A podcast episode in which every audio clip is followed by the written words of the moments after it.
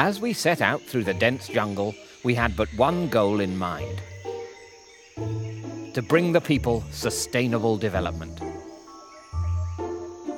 However, in this case, we did encounter an unexpected challenge. We discovered that these people, in their own peculiar kind of way, were already sustainable. So all we could really bring them was development.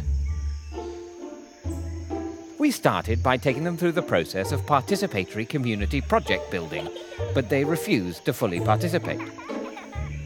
Next, we tried income-generating activities, but for some strange reason, they seemed satisfied with less than a dollar a day.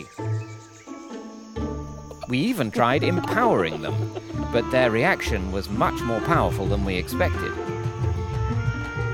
But we weren't going to give up on these people so easily. We knew they needed our help, even if they weren't aware of it. So we opted for the multi-stakeholder cross-disciplinary approach. We developed innovative private sector partnerships.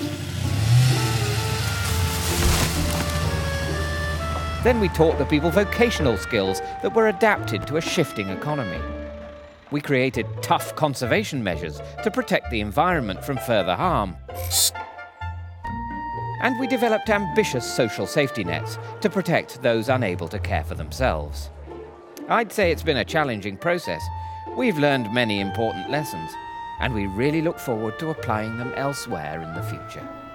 But for now, let us just say, welcome to the Global Village.